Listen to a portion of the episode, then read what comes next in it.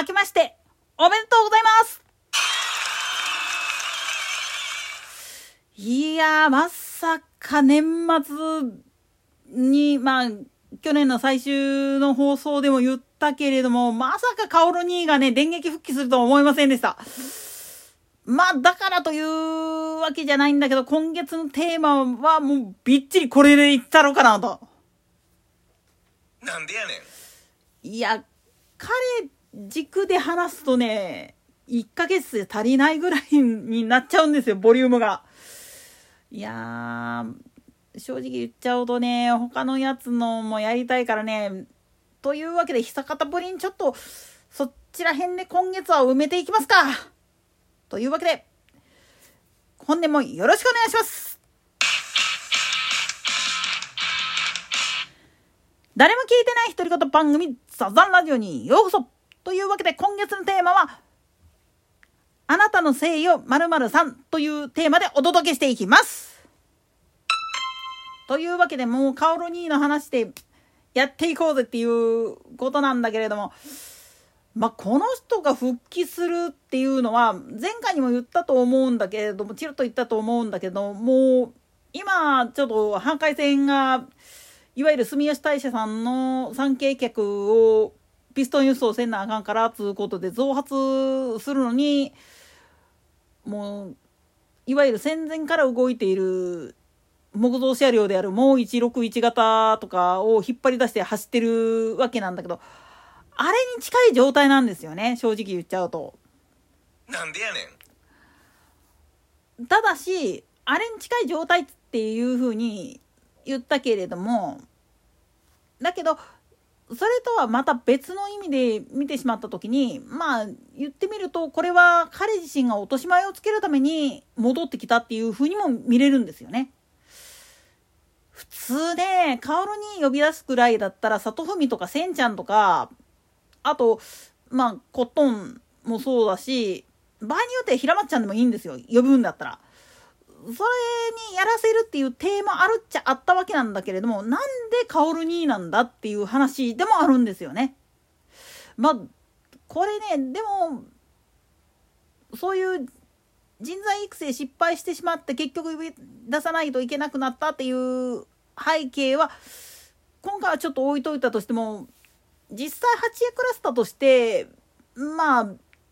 長年競馬中継 MBS の中継を聞いてた人間からするとやっぱね彼がいないとね面白くないっていうかね寂しいっていうかねそれだけやっぱインパクトがあるんですよね。それはまあ言ってみるとカンテレで言ってみたらキヨポンがそうであるようなもんで常にそこに存在感があるっていうのがすごい大きいんだなっていうのとで実際に双眼鏡を置かれてからまあ本人も15年ぶりに座ったとかって言ってぼやいてはいたんだけれども実際のこと言うとね12年前にね、えー、じゃあ11年前か。あのー福島のイベントでも喋ってましたからね。なんでやねん。まあそういうのはさておいたとしてもこれは今後まあ関西に限った話じゃないけれども今後ねあらゆる場面でそういうのが出てくる可能性もあるっていう示唆でもあるんですよね。特に関西の場合はラジニケもそうだし KBS 京都はともかくとしても KBS 京都とあのカンテレに関してはちょっと度外視したとしても MBS とラジニケでラジオ大阪もそうなんですよね OBC も。あこがねやっぱり後継者がいないあるいはフリーランスの取り合いになってるっていうのがもう明白なんですよね。そんな時にまあ薫兄が小倉限定でっていう形での復帰っていうニュースが入ってきたっていうのはすごい大きなことでこれひょっとするとラジニケの場合は加藤君加藤弘明っていうフリーランスの人が入ってはるんやけど彼が万一っていう風になった時に本社から呼べるやつっていうのがもう今いないんですよね。なんでやねん正確に言ってしまうと今実際に木和田アナ自身もちょっとまあ大病やられはってで去年かってちょっと特番出番あったはずなのに急遽にょんちゃんに変わってるっていうにょんちゃんっていうか小塚アナに変わったっていうのを踏まえるとちょっと年末に体調崩されたんかなっていう不安があるんですよね。でかつおったはずのその小屋敷っていう若い子がおったんやけどこいつが精神疾患で仕事がまともにできなくなってっていうことで離れてしまったしっていうことを受けるとうんこれちょっと第三条とかっていうの難しいなってなんちゃうかなっていう不安材料はあるんですよね。そんな時に関西支社買ってその人員避けるかって言ったらやっとこう三浦っちと奈くんがいる状態でなんとかなってるんだけれどもこれもねもういずれ本社の方に戻ることを考えるとそれプラスまあぶっちゃけ氷川明人はなご来光様一人になってしまってるんだけど彼ももう今年来年で定年なんですよね。で定年後どうされるかっていうのも全然分かってない状態なんです。こうなっちゃうとねもう人回せれないんですよ。そうなった時にひょっとしたらマモニャオのどっちかが復帰するっていう可能性もあるんですよね。MBS がこれやっちゃったっていう事案を作ってしまった時点で次そういう事案を作るとしたらひょっとするとっていうのがあるんです。で KBS 京都も KBS 京都で沢部だとかおるけれどもやっぱり抜けが出てきてるからこれのフォローに久保 G が出てくるかなっていうのもあるんですよね。そういう意味ではまあ MBS に限って言ってしまうと本当にね川本アナをなんで競馬班から外したんかなっていうのとどうでもいいけどもう大八木とかああいうの戻してこいよって。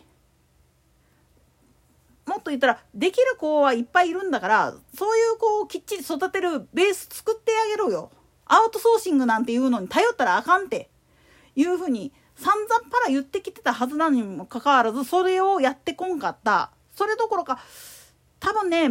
なんとなくやけどその公営競技っていうのを潰したいっていう輩が中継っていうもんを潰したいがために暗躍してんじゃないかなっていう嫌な動きっていうのを感じるんですよね。なんでやねん。それに対してまあ言ってみると薫に自信がブチって切れたっていう背景があるんだったらこれはまあ言ってみるとやっぱり中高の祖として反旗を翻すっていうかいい加減しろっていう意思表示なんじゃないかなっていう風にも見れるんですよね。だから今年、今年の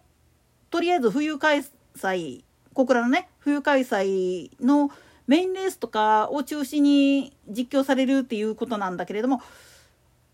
これはちょっとね、本当に、去年もチロッと言ったけれども、楽しみであると同時にこういうことさせたらあかんやろっていう戒めにしていかないとダメだと思うんですよね。若手が育たないというか中堅どころが全くいないっていう時点でね育成するやつがおらんっていうのはねめちゃくちゃ組織っていうのを瓦解させてしまう一番の原因になるんです。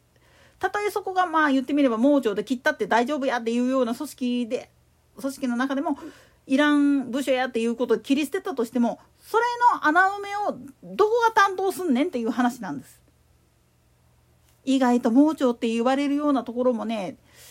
見方変えるとねめちゃくちゃ重要なパーツだったりするんだわ。それを切るっていうことはねやっちゃダメなんですよ。